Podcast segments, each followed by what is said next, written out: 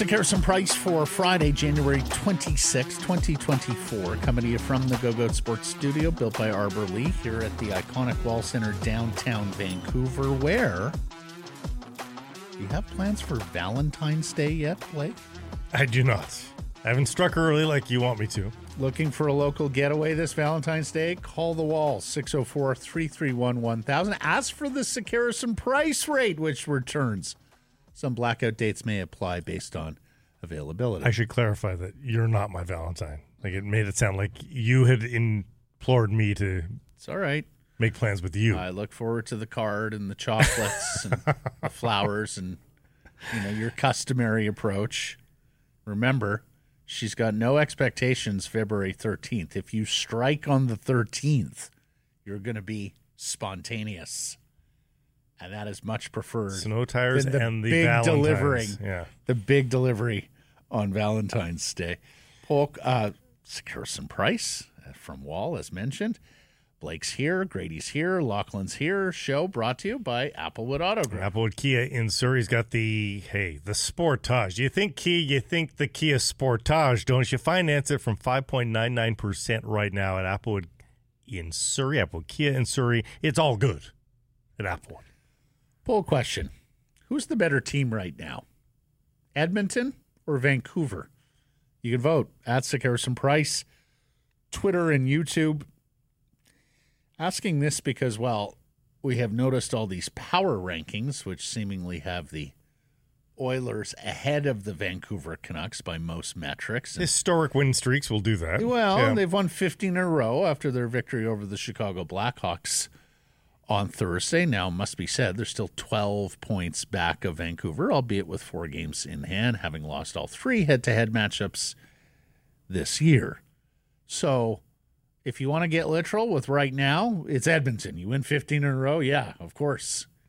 You're the better team, the best team. If you want to go over the course of the regular season, which is how I meted it out, then I am going with the Vancouver Canucks. The crazy thing is that over the course of those 15 games, even if you if you just looked at that, the Canucks are still only a handful of points Mm, back no, of the Oilers. 8 0 and 2 in their last 10. Yeah, so it, it's amazing that they've been able to stay as far ahead of the Oilers as they are. In terms of Stanley Cup formulas, I, I, I do wonder whether Edmonton has a better one than Vancouver. Uh, not that Vancouver's star power isn't sublime, it is.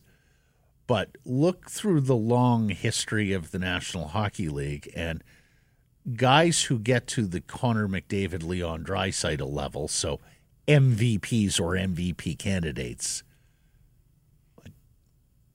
they typically win Stanley Cups. There have been very few mm-hmm. guys who have gotten to that level for a sustained period of time and not walked away with the Stanley Cup ring somewhere. Sometimes it comes later in your career when you're not the primary guy. For example, Steve Yzerman. And sometimes it doesn't come at all if you look at Marcel Dionne, who was a, an incredible player for the Kings for so many years. But more often than not, you know, the, the the superstar gets the ring, and I do think it's fair to say that Draisaitl and McDavid have gotten to places in their NHL career that Elias Pettersson and Quinn Hughes and JT Miller haven't. Of course, we often talk about it's not who's the most credentialed goalie, but who's the hot goaltender in the Stanley Cup playoffs. We saw that with Adin Hill last year. I'm not sure many had Darcy Kuemper as a Stanley Cup winning goaltender earlier in his career. But what are the a good- chances of of goalie X being the hot goalie versus Thatcher Demko? And so when you look at the Oilers, unabashedly their forward group can go toe to toe with the Canucks, and you can probably give them the edge given the pedigree of the two big the the big two there. Mm-hmm. But blue lines, I'll give a slight edge to the Canucks. Yeah. and goalie, I'll give a big edge to the Canucks. So. You know, in in that Mm-hmm. regard, when you're breaking it down that way, boy, it sounds like a pretty fun series, and uh, I- still think the Canucks can point to the standings and say, Yeah. "Come get us." I I was looking. It's funny you mentioned defense. I was looking at the head-to-head comparison with them on defense. So, who's the best defenseman in the series? If they were to happen to face each other in the Stanley Cup playoffs, it's Quinn Hughes. Who's got the better two? I, I would argue, you know, because Bouchard's a fine, fine player, but he's not Quinn Hughes. who's better through two defensemen? I would still argue it's Vancouver, given the year that Filip Hronek is having Yep. over Darnell Nurse.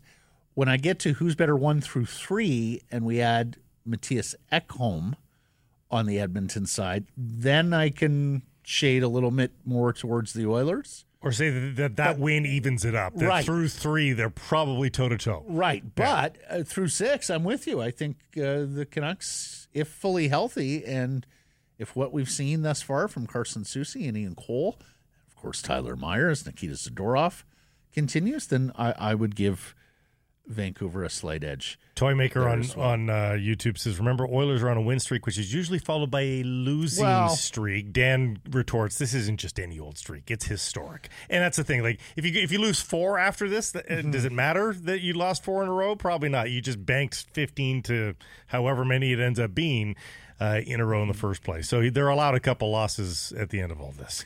Canucks play the Columbus Blue Jackets Saturday. It's their final game before they get their bye week. Next weekend, of course, is the NHL All Star game where a record number of Vancouver Canucks will be there, including head coach Rick Tocchet. So, one last chance here to get a victory, state your case for the unofficial first half. And I suspect that Rick Tocchet and Adam Foote and that coaching staff has this team primed to go, knowing full well you're going to have to live with this result for the better part of 10 days as the Canucks take some much deserved time off. And of course, we are also coming off a week ago Monday, a loss to the Columbus Blue Jackets beyond regulation, which is not something the Canucks have done. A, well, they've actually lost most of their games beyond regulation, but not many losses. You, you, you don't want Ca- your last four losses to be two against the Blues and two against the Blue well, Jackets. I was going to say, like, you lose the season series to Columbus and St. Louis if you lose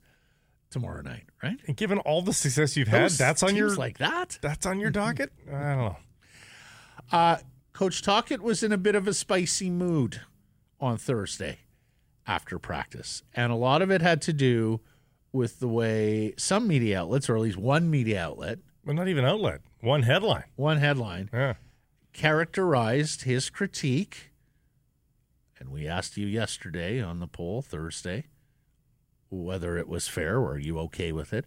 His critique of Elias Pettersson, not just from the Wednesday game against St. Louis, but over the last few games. And he was none too pleased with the way it was characterized. Take a listen. Well, I didn't think he skated last night, so if the article I blasted him, I mean, that's you guys. I mean, but what do you want me to say? I mean, you guys are taking it to a. If Hoggy has a bad game, a couple of bad games, I, say it, but it's not in the paper. Like, Pete's a big man. You know, he had a tough night skating wise. I thought it's over with. You know, he played 21 minutes. He's not on the end of the bench, so we're, we're taking this to a different level. Like, yeah, it's different. I, I was on your side as a media guy, right? And I get it, but you guys got to analyze the game too. You got to understand certain things too. So it's not Tocchet has a problem with Pettersson. It's you asked me a question: who was good, who was bad. So I got to be careful because if if you guys are going to ask me questions now, a player, I'm not going to say I'm going to say no comment. I'll let you guys analyze it. So you guys got to be careful. That's not a big deal. He's out there smiling. It's not a big deal. So maybe it's a story that we're we're winning a lot and we're looking for negativity. That's the way I look at it. Not to blast you guys. It's just frustrating because it's it's you know over the net, internet talking blast at, Pettersson. So I don't know how I blasted him. I just said he had a tough night. And that's fair. And this is the first time that we've heard Rick Tocchet take any umbrage or push back at all. But it's not fair. anything's Uh, there-. There's no example Well, there of no anybody saying. blast. Like it, it was just clearly not a blast. Yeah. Uh, I think we all were in 100% agreement with what he said. Well, we'll we all heard the- what he said, and we said, yeah, that's fair. That's good. Take a look at the poll question comments. Uh, uh, uh, there are very few people aligning with Elias Pettersson on this or saying that, oh, Tocchet shouldn't have done that, shouldn't have said that about him. And, you know, quite, quite frankly, Blake, like, this market is moving away from Elias right now. Uh, we are this contract matter has dragged out enough that I you, you see it every day now on social media. Canucks fans who want to love him, but are now getting to the point of reservation because of how long this contract matter has dragged out, with potentially no end in sight if he wants to stick to his after the season proclamation, which, if, as we know, makes things a little trickier for the Canucks at the deadline, but also extends the worry of will he or won't he sign an extension. You can find any opinion you Canucks, want about anybody, a, though. No, but coming in a like historic season for them, and so far it hasn't been good enough to get Elias's name on a contract. I think that's starting to rub some Canucks fans the wrong way. Sure. and I understand that. Yeah, some. Yeah, I wouldn't say the the majority though, and and I think you know what he said about Elias Pettersson probably rubbed a, a handful of people the wrong way as well. If that's what he's referring to, then yeah, you could probably find that on on the internet, as he said. He said on the internet. Well. Uh, again, who's feeding Rick Tocchet this sort of stuff? Because it's nowhere in the media. Nobody was blasting Rick Tocchet or saying what he did was blasting Elias Pettersson. That's just patently false and it's misleading and it creates a news story where there is none. So I, think Rick Tocchet should stick to his guns and continue to be the guy that Yeah. he is and not worry about you know Steve one two four nine six on on Twitter because that's not the media. That's Steve one two four nine six.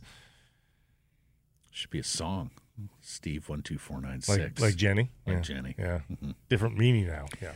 Here's Elias Pettersson. He was asked about the criticism and about his game. Very brief, but here's what he had to say. Yeah, it's uh, we play a professional game. Um, coach wants more of me, and uh, I'm gonna try and do a better job next game. Do you think that your play has dipped at all in the last couple of games, or is that just over the course of a long season? You know, that's going to happen. I mean, doesn't matter. That's uh, history now. I'm just looking forward to yeah Columbus next game. Handled well off the top. He's absolutely right. It's professional hockey, right? And from time to time, your coach is going to challenge you to be better. Yeah. No shame in that. A little moan there when the follow up came. I think he just wants to move Yeah. on beyond it. I don't think he wants to linger on his struggles or on a night where the coach calls him out. Uh, also asked about the missed call on Brayden Schenn in overtime, which leads to that Blues victory on Wednesday. Here's how Petey saw it. I mean, it is what it is. If ref, ref missed it or not. Uh, looking back on the clip, I had two turnovers to get them the puck back when we had the puck on the three on three. Um, but if it's non-call or not, it's not up to me. I uh, yeah, I can do a better job before that. Were you surprised though that there wasn't a, like? Did you think you were fouled to the point that it could have been a penalty? Yeah, maybe, but then at the end of the day, you can't leave it to the refs. Uh, how do you say? Leave it to the refs. So it is what it is. They took advantage of it, and yeah, that's what it is. And more maturity there, Yeah. right? You know, Wally Buono rule: don't leave it in the hands of the refs. And uh, take care of your stuff earlier in the shift and it doesn't happen. And yeah. right. Yeah. And, and and this is arguably the the best player, arguably the best forward on the Canucks. The chances of him having that shift in overtime again, yeah, we're not going to see that shift in overtime again. I don't think so. Yeah. Ilya Mikheyev. We are starting to wonder and worry about Ilya Mikheyev. And and Blake, you made an interesting. Co- we're going to hear from Coach Tocchet here in a second on Mikheyev, but you made a interesting um, comment to me off air here earlier today when we were talking about Mikheyev and the speed and that and that you know should be a big part of his game. One of the best skaters in the NHL. Is it fully back from last year and the the knee surgery? But you were saying you just don't think he plays with speed, and you drew a comparison to an ex Vancouver. Well, there's been a lot of speedy guys that have come through this market in the in the past, and a lot of them are peripheral. People used to get so upset that Mason Raymond would blaze down the wing and then would try a wrap around, fall down as he's doing so, et cetera, et cetera. But we saw it. We saw the speed, and it was every game we saw the speed uh, from Mason Raymond. Did it end up in much? Sometimes yes, sometimes no. Jannik Hansen. We saw the speed every single game. You saw Jannik Hansen's speed. And I don't think Jannik Hansen's top end speed was maybe as fast as Mikheyev's is, I don't think so. No, but we saw it. I at least not a healthy Mikheyev. No, you're right. You saw D- Burrows. You saw it nightly. nightly. And again, whether it ends up in something, we can talk about that. We can critique that down the road. But I just don't see the speed. Does it show up every once in a while? It does. It is still there. But I, I feel like he could probably stand to use it a little bit more than, and maybe that's a product of the injury. Maybe, maybe he's mm-hmm. still not feeling 100. percent Maybe he's not feeling explosive enough to be able to bring that out. Maybe it needs a perfect circumstance to uh, to reveal itself. But I wish when you know that that speed is there, I wish we got up out of our seats a little bit more often than we are with him. 16 games without a goal for Mikheyev. If he doesn't score against Columbus on Saturday, he'll go 0 for January in terms of a goal. His mm-hmm. last goal, December 17th in Chicago. And since then, just the six assists, three points in the month of January heading into the finale here against Columbus. Here's Coach Tocchet with a critique, not a blast. No, a not, not blasting. Of Ilya Mikheyev. You know, I believe in Mick. I think he's a fast skater, but he's got to put himself in position to play fast. And I think, you know, him and Kuzi sometimes have it tough. They're not together. They're, they're too spread apart. If you look at the other lines, whoever has the puck, the other guy's always close. You know, if Garland has it, Teddy Bluger's around. If Millsy has the puck, you know, you'll see, you know, Suter last night, they're, they're close. That's wide. I think those guys play a little wide. And then when somebody gets it, they don't have speed.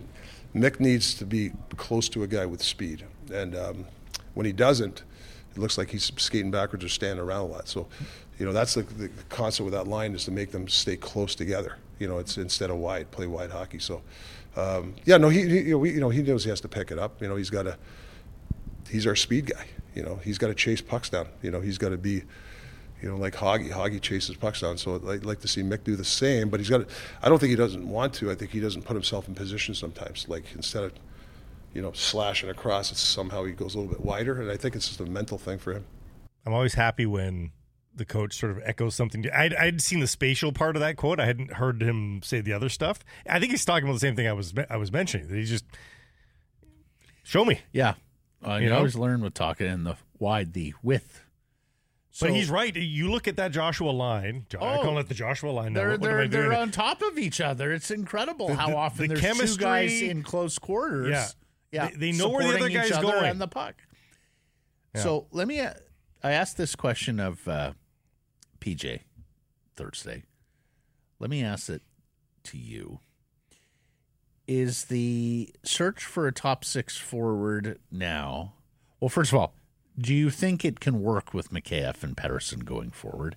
And then, secondly, is the search for a top six forward by the deadline? Is that are you viewing that now as much as for this year and a cup playoff run, but also as an enticement to get Elias to resign? That we understand we haven't provided you with the ideal line mates we're going to go about fixing that between now and March 8th. The the future thing is a different is a difficult one to wrap your head around because uh, Petey knows the economics of the NHL. He knows the salary cap is there. And if he's going to be a $12 million player, he knows that makes life pretty hard to bring in an $8 million winger for him, a $9 million winger for him, if you're not going to steal Brock Boeser away from JT Miller, you know? So, you know, how much money to go around? We see how the Leafs are doing with all these multiple double digit guys.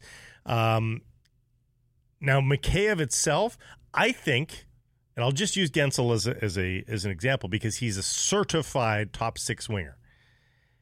Mikheyev, Pettersson, and Guentzel, yeah, I think that's a decent line. Uh, Kuzmenko, Guentzel, Pettersson, if you want to flip somebody over, that works too.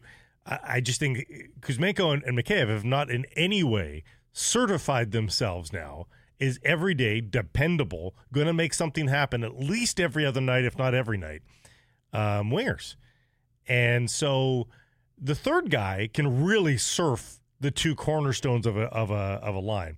And Pettersson and player X would do that, a guy like a Guentzel. So, yeah, I think Mikheyev is still a still a, a useful and salvageable player. Um, but you do need the other guy to lean on. And Kuzmenko's not the guy. We, there was all that hope that Kuzmenko was going to be that guy, but it just doesn't appear that that's the case. Um, who would so two part question? If not Pettersson, who does Kuzmenko play with? And where would you like to see Mikheyev in this lineup? Well, given the way the the Holy Triumvirate is, is playing right now. I don't think you break them up. So the options are the fourth line or whatever his line When is. we say Holy Triumvirate, we mean Suter with Miller and no, Messer? I'm talking Bluger, Garland, Oh, and Joshua. You can't break up the Holy Triumvirate. So You, you had to be more specific Yes. there because one line was just coming off a hat trick That's and true. being praised That's by true. coach. that one's still a work in progress, and we'll see um, how that goes. I mean, I think in in any, tr- I think by the deadline, I would be surprised if both Mikheyev and Kuzmenko are are Vancouver Canucks past the deadline. I would be surprised. I mean, good on them if they are. If they if they bring in somebody I and just- keep both of them, because then there's good depth there. See, yeah, so I, I think I, I'm of two minds on that. Number one, the goal here should be to add without having to subtract. right, but salaries do need to go the other way, most probably, unless it goes to big, your unless it goes to your big guy. ticket Yeah, players. yeah. Not for a Monahan, not for a Kevin Hayes with 50% retained. There are guys out there who could fit the bill Mm-hmm. who aren't going to require you to move out salary, which allows you. Those are tier two guys, lineup. though. Those are tier two guys. Yes, they are. below. uh, Sure, yes, they are. Yeah. Yes, they are. You get what But again, they're tier two guys who are also, also aren't going to cost you this year's first round pick and a Willander and Electra, Electra Mackey or Brzustewicz or or some sort of player prospect pick package, right? Mm-hmm. Yep. If if you're in on Lindholm and Guentzel, you're probably in on moving three assets, Mhm. in, in- including They want a a roster, roster player, back. Yeah. including a roster player. Yeah. Uh, so there's that. My say, the both Russian wingers were specifically wooed and signed by this management group, and this is the uh, two-year anniversary of Patrik Allvin. The previous management group did not like to acknowledge their mistakes. We know this. Mm-hmm. I don't get the same vibe from this group. Well, Rutherford has a long history of moving quickly off "quote-unquote" mistakes. Right. Like, yeah, we evaluated that guy incorrectly.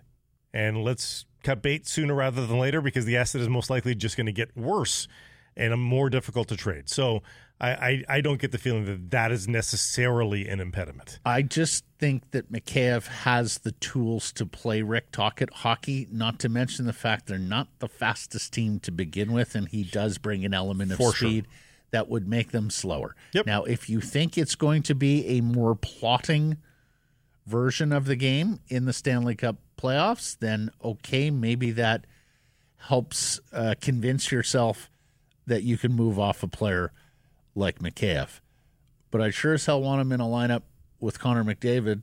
I sure as hell want him in the lineup versus a team like Connor McDavid that can push pace. Well, and I love the fact that Rick Tocchet is asking for more speed from Mikheyev because that leads me to believe the, the coach is pretty sure that he's he's got it, that it's not a health issue, that you know the knee is fine and all that sort of stuff. Like he's probably seen it in practice, seen the guy in full flight, going, "Okay, he's fine."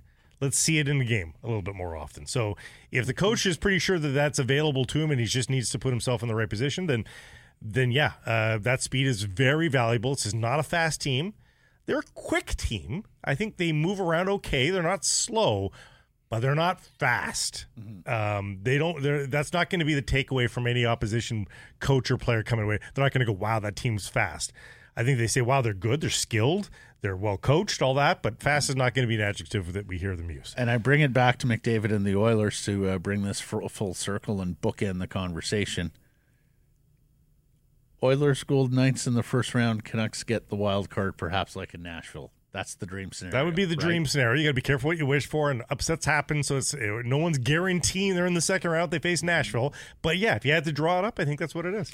Now, secondly, of course, we would all hope for a seven-game triple Drooler. overtime drooling series between the Knights and Oilers in round one, if that comes to pass. Golden Knights are a pretty heavy team too. Like they could they could leave a, a bruise on the Oilers if the Oilers won. Next question, and two-parter again, and it may be one and the same.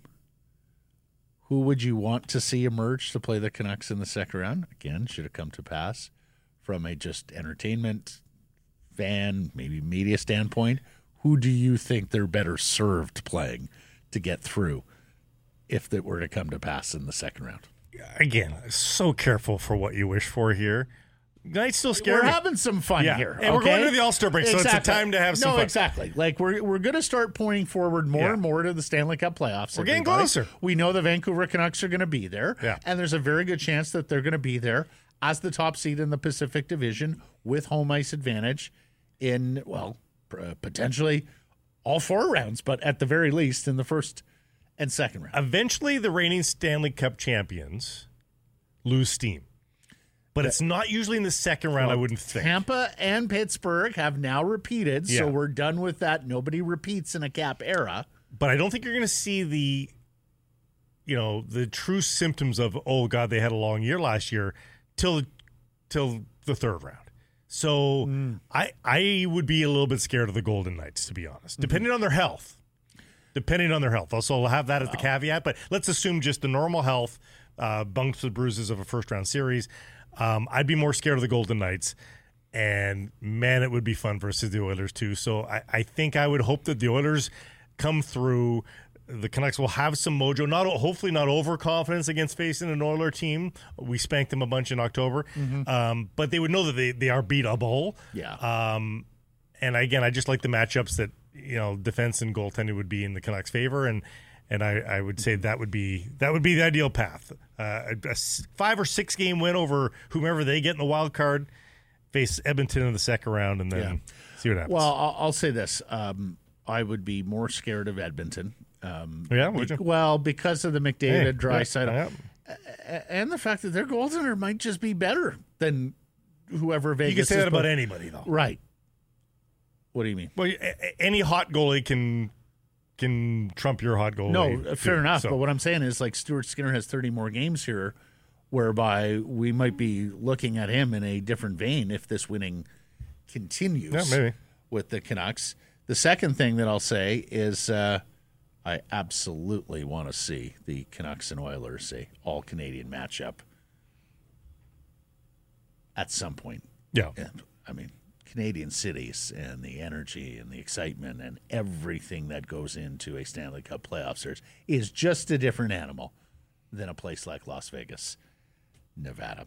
All right, coming up, Frank Seravalli's going to join us. We'll get to some hashtags. JPad and Lachlan's going to join the show as well today. Lachlan? Yeah. He's been writing for Canucks Army for uh, since 2021. So, and he's got a piece coming up On the mic. Oh, okay. on Nils Hoglander. okay.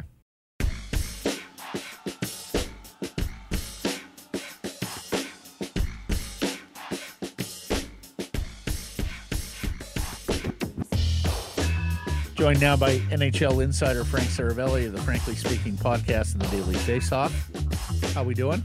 I'm good. Made it to another Friday. They let us get to a Friday. We're good. Um, What a week. Rutherford- Yeah. Yeah, and and we're going to get into some of those stories, but we're going to start with the Canucks. Um, Rutherford is an early mover. He's running out of time to early move.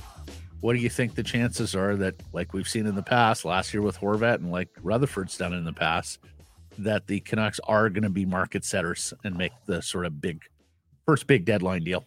Such a dangerous question to answer because the second you say it's getting late early, then next thing you know, we get done recording this and there's a whopper Boom. of a deal that's completed. There will be a lot of dangerous questions in today's interview. yeah, great. I should have brought a helmet for today's hit. Um, uh, look, I- I haven't heard anything front and center for the Canucks, but then again, this Horvat trade last year came out of the clear blue sky. So, um, you know, fully allowing some runway here, but it, you know, we're inching closer to the All Star break. February is right is next week. I don't know that any of this constitutes early anymore. Are, we Yeah. inching, are we inching closer to the Penguins making a decision on Guentzel? They they keep losing. Um, like w- w- when are these teams going to start to decide whether or not they're selling? It, it's funny that you said they keep losing, and there has been a, f- a couple games of late. But if you go back to the day that Kyle Dubas said, "I need until the All Star break," they played 640 hockey since Mm, then. So, mm. um, I I would you know say that it's they're far from out of it. Um, that said, the All Star game mile marker was really just something to say because they're going to use as much runway as they can. And frankly, this core deserves that given how much they've invested in it to just give themselves every opportunity before you pull the plug and trade Guentzel. But I don't think there can be a half measure. Like, I, I think you're either sticking with him and this is our guy and we're riding you through the rest of the year to see if we can get in and if it takes until game 82 great or you're you're trading him like I, I don't think you can sit here and say well you know should we extend him like no that makes no sense yeah and in pittsburgh's case uh, florida friday montreal saturday that may well tell the uh, story here these mm. couple results that they have over the course of the weekend. Do you think the Canucks prefer the versatility of Lindholm over Guentzel, or do you think they prefer the sheer offensive firepower of Guentzel? Consistency on yeah. a Pettersson wing. Oh, that's a it's just a great. It's like, do you like Batman or Robin? I mm. mean, it, they're kind of like two totally different players and different lines of thinking. I mean, we're I, all going Batman, aren't we? Are, like there are people who will go Robin. Yeah, who go Robin? Like Frank? Philly, a Robin town? You tell no, me. No, it's not. You're right. I mean, Guentzel is Batman in this case. Okay. Right. Okay. Lindholm is the the nice, the really nice thing about Lindholm is how much more complete his game is, the different areas that he impacts your game, and I also really like about his.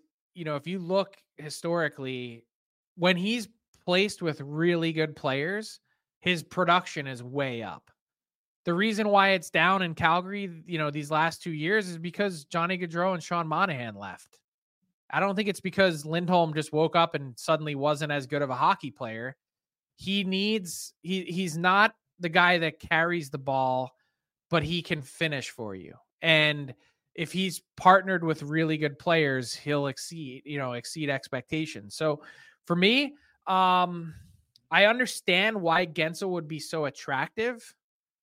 And I I love the idea of adding another elite weapon, but I also I I think I'd prefer to have Lindholm, to be honest. And uh, as we've noted this week, Lindholm, a Jim Rutherford draft pick way back. Who, who's your favorite Carolina elite weapon that's that you think is available? Like, is, is, it one of those two? Is there somebody? And it not maybe doesn't even work for the Canucks salary wise or anything. But do you have a favorite player that that is probably available right now?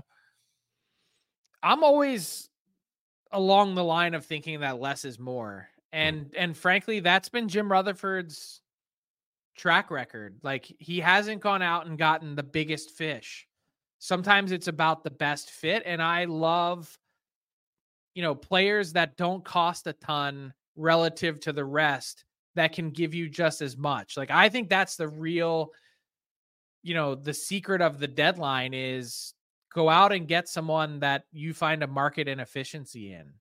And look at the last two cup winners. Vegas and Colorado, neither one of them traded their first round pick the year that they won you know they they found a great piece um to add to their lineup in Barbashev. Josh Manson got it used for a second. Like I just I think teams go wild in trading their first round picks and top prospects when there's really no there's like the Canucks could just as easily get to the Stanley Cup final as they could lose in the first round. Yep. And that's, that's how good the West is this year. Like I understand where Canucks fans are at. I get how horny they are for this team to really go on a deep run and to to be the aggressive, you know, bully at the deadline that that throws everything on the table. They just got their libido back, so they it's been a while. So yeah, exactly. And I get it, but mm-hmm. this isn't the year. Like to me, it isn't. I think that like your window is just opening. It's just, and I get what's in the future. I get that you've got some some pending UFAs coming up eventually. I get that you've got a big contract coming for Pettersson and eventually for Hronek, and I understand the whole cap picture. But my thing is, this team right now has not had. They're not bullet tested. They're not. They've they haven't gone through the battle, and. Th- those teams that kind of get their first shot at it, they rarely go all the way maybe if you're adding the right piece, I I guess you could, but I'd much prefer to be yeah. really really competitive for the next 10 years as opposed to lopping off the last four. Yeah, um, I guess Vegas would be an exception there. Went to the Cup final in their first. can remember that young Blackhawks team getting to the semifinals in their first run. But you're quite right, Frank. Usually, you take your lumps before you progress. Great piece on Sean Monahan this week. We referred And then I get it- roasted for that.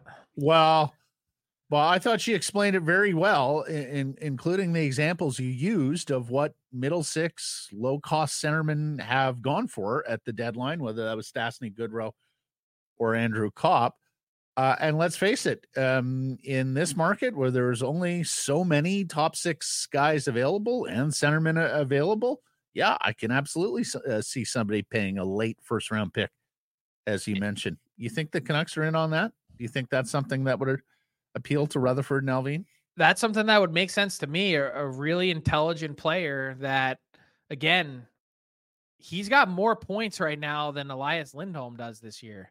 He has 11 in his last nine games, as I just updated my trade targets board that'll be out later today on dailyfaceoff.com. And I'm like, when you consider the cost, and I'm not talking about three years from now or five years, I'm just this next three month or four month window in time. How different is is what you're going to get from Monahan than Lindholm? Is it worth paying the super premium to get Lindholm? I personally, I don't see it right now. Uh, and I just said that I just ended that last part of our conversation saying I, you know, Lindholm's my guy. I'd pick him over Guentzel. But with what Monahan has done with limited talent around him in teammates, plays power play, you know, first star of the game last night, making stuff happen with net front and bumper position, pen- kills penalties, fifth in the league in left-handed centerman with at least 600 draws, 95th percentile in the league in high danger shots created. I, for a, a 29th, 30th, 31st overall pick, it fall like people are like, you're crazy thinking that someone's going to pay that Yep. for Monahan given his injury history. And I'm like, you're not asking him to be healthy for eight years. You're not even asking him to be healthy for eight months. I think you got. I think well, you got. and also you fit him in without having to subtract from your team because of the salary. I'm guessing you got you got some uh, pushback on that just because people just thought, oh my gosh, a first round pick, um, a late first round pick for that player. How much does the parity in the East certainly less a little less parity in the West, but it's pretty wide open. Like I don't think anybody sees the Canucks and and Jets at the top of the league and going, oh, those are your Stanley Cup kingpin contenders. Um, I I think who's gonna win the Stanley Cup is anybody's guess right now, and that makes the theory that I don't want to lay out big costs at the trade deadline because I could get beaten in the first round by the guy next to me quite easily. Uh, You kind of referenced this a, a little bit earlier. Like, are the costs going to be what we all thought they were? And, and I, like five weeks ago, I would have wholeheartedly agreed that you know a late first round pick may make sense for a player with with Monahan's metrics. But if everybody's worried about getting ousted in the first round because nobody sees a, a real kingpin, does that keep prices lower towards the trade deadline? I, I don't think so because look at look at the premium positions that we're talking about and then look at the relative lack of impact guys. I mean, we're talking about how many teams in the West, just in Western Canada, are looking for an, a, a center potentially. You're you're thinking about Vancouver, Winnipeg, Edmonton. I mean, that's that's just without leaving the country. Mhm. What about Colorado and Boston? Like, they're the price is still going to be driven up by the relative scarcity of these impact guys that I think is is going to keep them kind of right in traditional ranges, which is why the comps that I listed for Monahan, Paul Stastny, Barclay Goodrow, and Ryan O'Reilly, yeah, the O'Reilly up. deal might be on the high end of it, but if you look at, you know, sort of where Monahan is at in the year that he was traded, then those players were traded for first, Like you're talking about a player who's eh, in some ways exceeding their productivity that they had at the time. So the the comp to me makes a lot of sense. And more than that, there's just so you, if your pecking order is Lindholm, Monahan, who who's the next guy down the list? And that's really the difference is the opportunity cost between Monahan and I don't know, a new guy that's being added to my board is Nic Dowd from the Washington Capitals.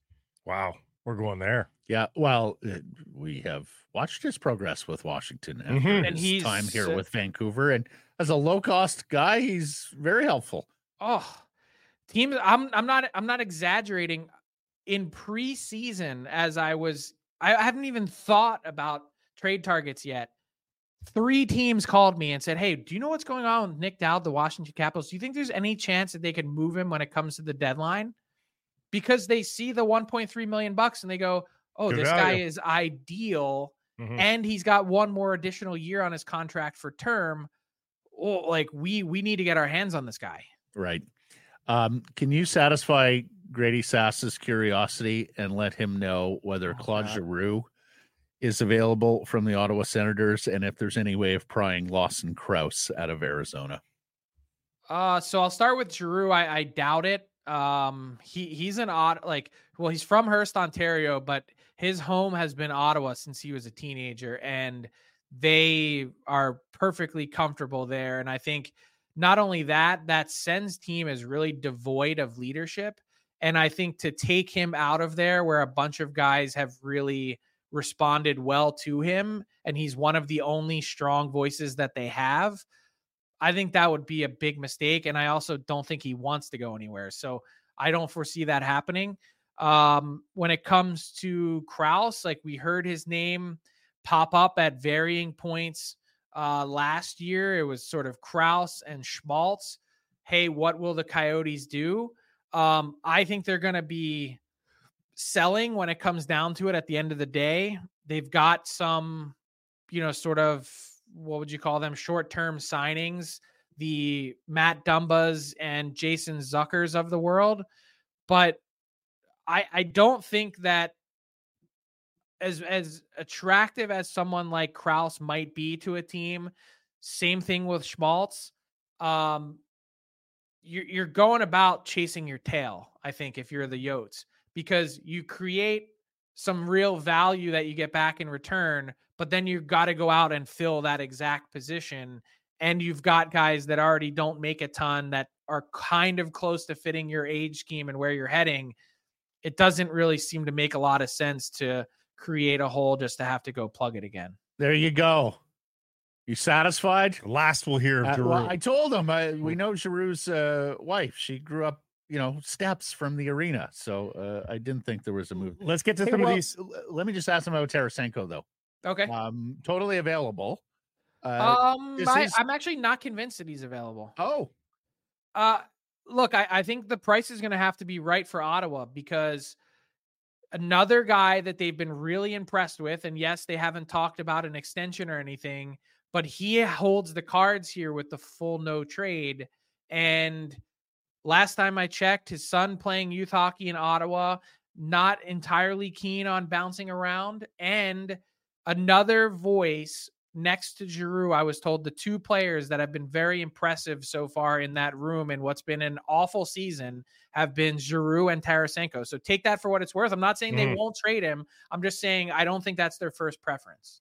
Uh, let's look at these league wide stories that uh, were front and center. Uh, first of all, uh, April 5th is what they're saying. The next update from police uh, in London.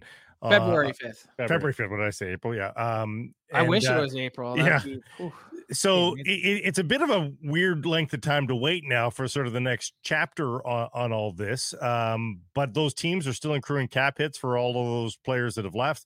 Um, eh, what else should we know about the, the wait between now and February the 5th? really just in a holding pattern. Like I understand the way that this world works now. Everyone wants answers, they want names, they want details. And just from to give everyone a sort of peek behind the curtain, there's a lot of things that I talk about on this show that I think I know, right? Mhm. We just went through some Sens trade targets and talking about the Canucks.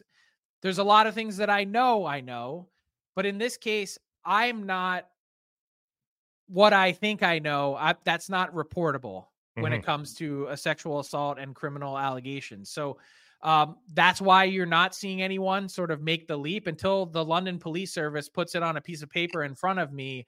I'm not comfortable saying anything, even though I hear things and think I know things, and people want to connect dots that may or may not be there. Um, everyone's had their tinfoil hat on because they saw the ridiculousness in which the NHL put out this Salt Lake in in conjunction with the timing of this, Yep. uh, the press release and the NHL's own statement, they're thinking, okay, well, the next part of this, of course, is that February 5th just happens to be on the other side of the All Star game in Toronto. It allows the NHL to sort of say, hey, we don't know anything. We can't say anything because we don't have any details. I actually don't think that's the reason why there's a big delay of 12 days between when this story broke and when they're going to hold the press conference. I'm I believe it has something to do with the amount of time that the London Police Service has given these players that are involved to surrender and report to police and that they really can't do or say anything until after that period of time has expired for them to present themselves. So Yep. that's my understanding and that's why there's been a wait. If you had to guess, are the Arizona Coyotes going to be the Salt Lake City whatevers, or are we expanding with a 33rd franchise to Salt Lake City? Relocation and it comes this offseason. That quick. With a relocation fee, I would think. Yo, The, a hefty the other owners- fee. the I- other I owners the- get to wet their beak here, Oh, of course. I, I made Yeah. the joke that uh, I hope they get at least a couple bucks knocked off for the grossness of being associated with the NHL sort of misdirecting us uh, while this sexual assault has, right. you know, right. going What's on. that worth? What's the, yeah, I mean, it's got to yeah, be worth needs to put a valuation 15 on that. million bucks off I of the off the would think fee. I would think, would but I don't so. know that that's necessarily. And, and so right now they've got a ten that, that ten thousand seat arena. Is that no, correct? Delta Center, baby. It's ready to go next year. Yeah, it's right? where the Jazz play, and it Mm-hmm. would be basically like the NHL has been set up in Brooklyn, and then previously, actually, coincidentally enough, in downtown Phoenix, where the Suns played. You've got a basketball first arena that's modern enough, but where you'd have to have one end cut off right. because of how the rink would be structured. And so the Kings have played preseason games there. That's what it's looked like. And it's perfectly suitable for a couple years, certainly much more suitable than Mullet Arena would be in terms of generating HRR, which is really the name of the game. Right. And then the idea would be to step into a brand new state of the art arena in conjunction with being built for the 2034 Salt Lake Olympics. So Right. maybe like a 2026, 2027 timeframe to get a new arena built. Um, and they'd have to kind of grin and bear it in a temporary solution until then at, at Delta Center. And so yeah, then and that's a great stadium plan for the owner there. They own the Jazz too. They moved both Yeah. teams into the state of the art new facility, and uh, and then they expand back to Phoenix and Atlanta Oh, for 33 and 34. Is that also in the offing? I, I think that just, I don't know. You just take your time and see what happens there.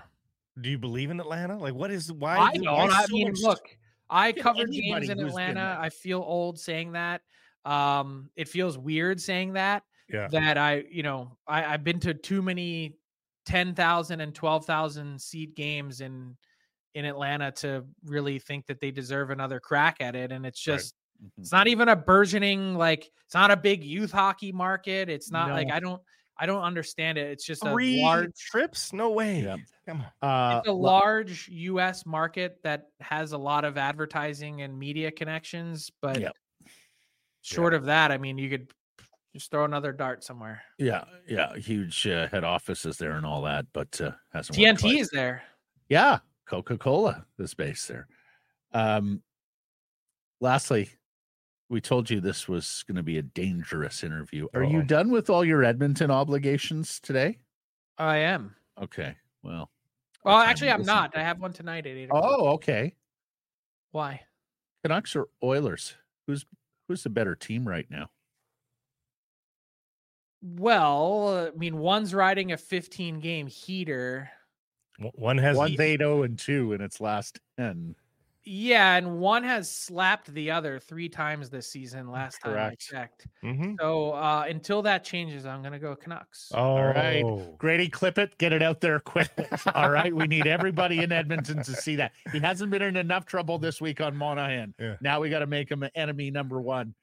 Hey, the I mean that, that's just I, I'm gonna need to wear a vest to sit down in my home office because between criticizing the NHL over the way that Salt Lake case was, you know, displayed and and Yeah. everything else, their lack of a response to five players, you know, essentially being ordered Yeah. to surrender.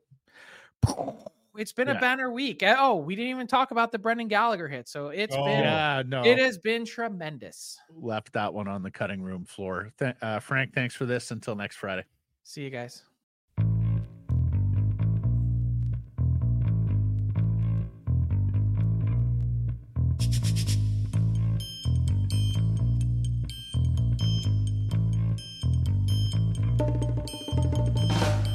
Some price from All Center presentation. Applewood Auto Group. Applewood Infiniti Langley has some sweet deals on some pretty sweet rides. You know, I've got a lot of kids. The QX80, I'd love to get into a QX80. 2023 QX80 has $10,000 in non stack cash available onto it. Go ask them about it. Pick a QX80. If you got a lot of kids, a lot of gear to haul around, check it out at Applewood Infiniti Langley. It's all good at Applewood. I was thinking about this. How far away are you from grandchildren? Can we not have that conversation, maybe? Yeah. Because QX80 would be great for the grandkids. No, thank you. Eventually. have you? No, um, thank you. Have you thought about what you want them to call you? Grandpa? Gramps? I'm grandpa. Yeah. Grandpa? Yeah. Okay. Can we just put this? I am 49 years of age. I do not need to be thinking about being a grandpa just yet. Poll question today. A lot of people are ju- like, there, there's people that are having kids at 49. I know. Good But thing you got an early start. You're going to have plenty of great years with those grandchildren. How old was Jim Rutherford? Honestly, Exactly. That's right. Who's the better team right now, Canucks or Oilers? You can vote at Sekeres and Price on Twitter and YouTube. Let's get to hashtags the best and best and worst of Twitter.com. Uh, big, big news Oh. uh, in our industry and for the sport of soccer and Canada soccer because Canada soccer's been laying in the weeds a little bit. Uh, not a lot to talk about for Canada soccer for like uh, like eight hours. Been it's been a few days So since their general secretary said she didn't want the job. At Joshua Kloke from the Athletic Breaking, Can- Canadian Soccer Business is withdrawing broadcast rights to Canadian soccer from Media Pro, I'm told. CSB arguing Media Pro defaulted on majority of rights fees for 2023. Sounds like CSB could now share rights with new broadcast partners at Manuel Veth. The CSB is considering deals with TSN and Sportsnet after terminating their contract with Media Pro per source. One source stressed the major issue with One Soccer was Media Pro's inability to work out deals with cable providers in Canada. Only TELUS carried the channel. So this is for the Canadian Premier League, but more importantly, also the Canadian men's and women's national teams who do not have now a partner to carry their all important games, including one of their most important games on the calendar, which is a month and a half away against Trinidad and Tobago to get into the Copa America. So it's uh, it's unbelievable. It's it's good news for a lot of the consumers. It's bad news for a lot of people that work for One Soccer, obviously. So thinking about them. And just to be clear, eh, this is how uh, Media Pro put out a release. They said they invested sixty million dollars and they can't go any further. Um, you're right about the Canadian men's national team and frankly the women's uh, Yeah. national team and, and the big matches that are ahead. I mean, I have to think somebody steps up here, right? Oh, it is. Somebody will step up. Uh, I'm sure both of the big networks want it. What's the price going to be? Right. How is that valuated? And I got to say, um, I'd be gutted for uh, Pacific FC and Vancouver, those Premier League sides who have lost media distribution effectively. What uh, on not the eve of their season, but Uh, They start a little later than MLS, thankfully for them. but it's still way late in the day Yeah. to be uh, finding new media partners when you're announcing player signings and things like that with the season on the verge. TSN has a World Cup race for 2026. It would seem like a better fit for them rather than the hockey laden Sportsnet. But TSN's also got a couple of regional rights deals in the NHL as well, so their programming's somewhat full. It'll be interesting, Eh, but um, you know, people have wondered where can there be extra money uh, for Canada Soccer to spend on, say, ahem, a head coach. Well, a more lucrative. It's not going to be big, big money, but it will be more lucrative than the previous deal uh, with TSN or Sportsnet or both. Um, that will be good for Canada soccer. At NHL.com, Alexandre Daigle's life in hockey profiled in a new Amazon original documentary. It drops today, Friday, on Amazon. It's about the can't miss kid, right? The chosen one, a first overall pick that people were convinced would be the next superstar in the National Hockey League. It did not work out that way. Many know the story, the pressure that was put on him, both from friends and family, that he put on himself. How about this quote from Daigle? My dad at the time of the filming of the documentary had six months to live, and we had a chance to get him in a week that he was in great shape. Daigle goes on to say, that was good timing for that. But when I watch it back now, when those questions were coming at me with all those cameras, it's like I'm reliving it and it's stressful and I'm sweating at times. Wow. Yeah, a, a good reminder that be, you may have hockey genius, but of course, that's not the only element of being a hockey superstar, and how the other elements of it, and particularly being the quote unquote savior of an expansion franchise that had been so terrible, um, weighs heavy. He uh, he wasn't on the vanguard of um, of social media, but media itself, more traditional media and sports media in Canada in particular, was exploding at that time. So he was at the start of you Talk know radio. uh, of talk sports talk radio. He was at the you know TSN had fully hit its stride by the time he was arriving on the scene in 1993. Um, Sportsnet was still a couple of years away, but sports media in Canada was exploding. Traditional sports media, and so there was more than enough. If if he's eight years earlier, Matt, it's way different. Like uh, you know, again, you were watching some. You were sometimes comfortable watching hockey games a day late. You know, eight years earlier. When I was sick from school back then, I could watch the previous night's game. Yeah, I think they dropped the puck at like 1 p.m. or something like, the like it was still day. charming media in Yeah. the 80s. By the time the 90s hit, it was kind of the mainstream media was kind of like what we see today. No social media, but Mm-hmm. mainstream media was kind of like so Daigle was really the first next one that got hit by that. And of course, he steps away from the game for two years, and then came back. and He had a 20 goal season with the he did. Minnesota He- Wild. uh, uh, that part of the story is incredible as well. yeah, nice little redemption arc there at the end of his career, and he ends up playing even after he's chased from the NHL. Um, you know, he plays up until What, 2010. four years in the Swiss league, Yeah. something like that. Yeah. So good on him. It's a it's a heck of a story. I'm Mm-hmm. glad they uh, they did that. Well, and the other thing is, is you know, this explosion of content and documentaries, particularly with the streaming services, um, underpinning and and distributing a lot of them.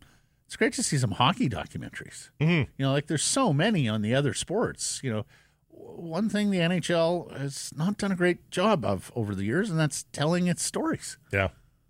celebrating its history, telling its stories. Next on that list, CFL docs. Yeah, Great history there too. Well, At- that's why I love that McGillney doc a few years Yeah. ago that Sportsnet did about him. As you know, the final minutes and hours of him defecting and escaping. And there was a good That was sta- there's- extraor- I there was mean, a good like Stastny doc, spy too, thrill. recently, I think. Sta- uh, yeah, Well, a Short- Stastny doc. shorter, but Yeah. yeah. Uh, at Max Bretos Sports, incredible self awareness from Klopp. How many managers would muscle through periods when it didn't feel right? Liverpool is five points clear at the top of the Premier League, by the way. Rewriting the book on how to do this. Jurgen Klopp with, uh, yes, Premier leading. Liverpool is is stepping story. away at the end of the season. He says his energy is waning. He says he's got enough right now, so he's like saying I can get through the season, but he knows it's coming. This wall that he's going to hit after all these years of grinding it out. Well, and an extraordinary story in this regard, not just because it is an extremely high profile manager at an extremely high profile club that is doing all that winning, but you know, you've heard coaches say, uh, if you're considering retirement, you're probably got one foot into Yeah, retirement. Yeah. That he's He's living said this Yeah. and going to coach out the rest of the year. Like, what will the dynamic be? with the team? Like, do you have players looking at him going, well, first of all, going, hey, I may not have to listen to this guy much further. So have you undermined, has he undermined his authority? And then secondly, you know, players and others looking at him going, what's the commitment level here the rest of the way? I that's one way to look at it. He's also Jurgen frickin' Klopp, and I think a, a lot of guys say like he's a player's coach. He's he's not quite Pete Carroll, but he you know there's I think he's a he's a pretty progressive coach who tries to create a culture there. I think they want to. I think they want to win for him and send him out in style. So I, I think you could. You, there might be a couple that wonder about their future. The guys on the fringes might be wondering about their futures because there's a new guy coming in that's going to have a different opinion on them. But Yeah, well, I, mean, the I think- assistants typically, uh, you know, a guy Yeah. like that is going to have a lot of people supporting him whom he is responsible for their hiring and aren't necessarily safe maybe the, if he's no longer the coach. So that TSN Sportsnet money for the Canada Soccer maybe it goes straight to Jurgen Klopp, huh? Mm-hmm. More part time gig. Uh, wanted to get to this at NHL underscore watcher. Dreger on insider trading. Jarmo Kekalainen, GM of the Columbus Blue Jackets, willing to listen on a couple of big names, guys like Patrik Laine, Ivan Provorov, too.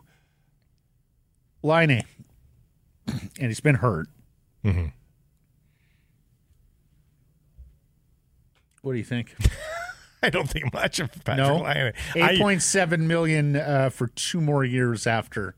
I used to love Patrick one. Is he? No, I remember. Yeah. you were uh, team line A. Is he going to be like a streaking comet in the hockey world who we watched at a young age and said, can't remember many kids shooting the puck like this guy shot the puck at 18, 19 years old, 44 goals for the Jets in 2017, 2018. I mean, still 22 goals in 55 games last year. Blake, he was nearly a point per game. He was a point per game the year before that as well. Do you have any faith that he is going to get it back? Well, even even right now, the six goals in 18 games is a fine pace, and you got no problem with that at all. Well, he's a half point a game this year. The, the points are It's down. not but the- Auston Matthews' pace, which uh, No. used to be quite the debate. Matthews right, or Laine right. In terms of the best pure goal scorer, I'll be honest. I, I like. You, know, don't I- go anywhere near this if you're the Canucks, No. right? No. No, no, no, no. Um, He just seems like one of those guys that needs a center finding Oh, of him course in he the right spots, but without that, he's but also, I just I wonder drive about the attitude. I, Yeah. I Yeah. you know, he his Commitment. character was fun in the early going. I don't know that I saw it being aloof, and he, he just seems like you don't know if you've got his attention at any given moment. I don't think if you're a head coach, and he's now a couple of different organizations that have both, I think, come to the same conclusion that he's he's just not always into it. We were told the story prior to his drafting, and he was the second overall pick in the 2016 draft. That was in Buffalo, if I'm not mistaken. We were told the story that at 17, 18 years old, playing in the Finnish men's division, that like he walked into the dressing room with some swag. You know, like he was not exactly deferring to the older guys in the room. And if I'm not mistaken, he may have even played with like an Uber veteran or two who had played with his dad. And he sort of was walking around like And early on, I think that that did did well for him. Like I, I think it it sort of was Well, a dec- it was a declaration of I'm ready. I can do this. They had Blake Wheeler, Dustin Byfuglien to kind of be like, "Hey, kid, shut up." Then he goes to Columbus and he's dealing with torts, right, and then now they they try to make him a center. which he's not, I, there, there'll be a team that see, recognizes the talent and, and unlocks him. perha- Okay, perhaps He's still young. That's the thing. He's not an old guy. hardest thing to do is to score goals. 25 years of age. Put him in the right spot. Contract's a little tough for what he is right now, but I think there'll be a team out there willing to give him an, another shot. I'm out. that's hashtags for today.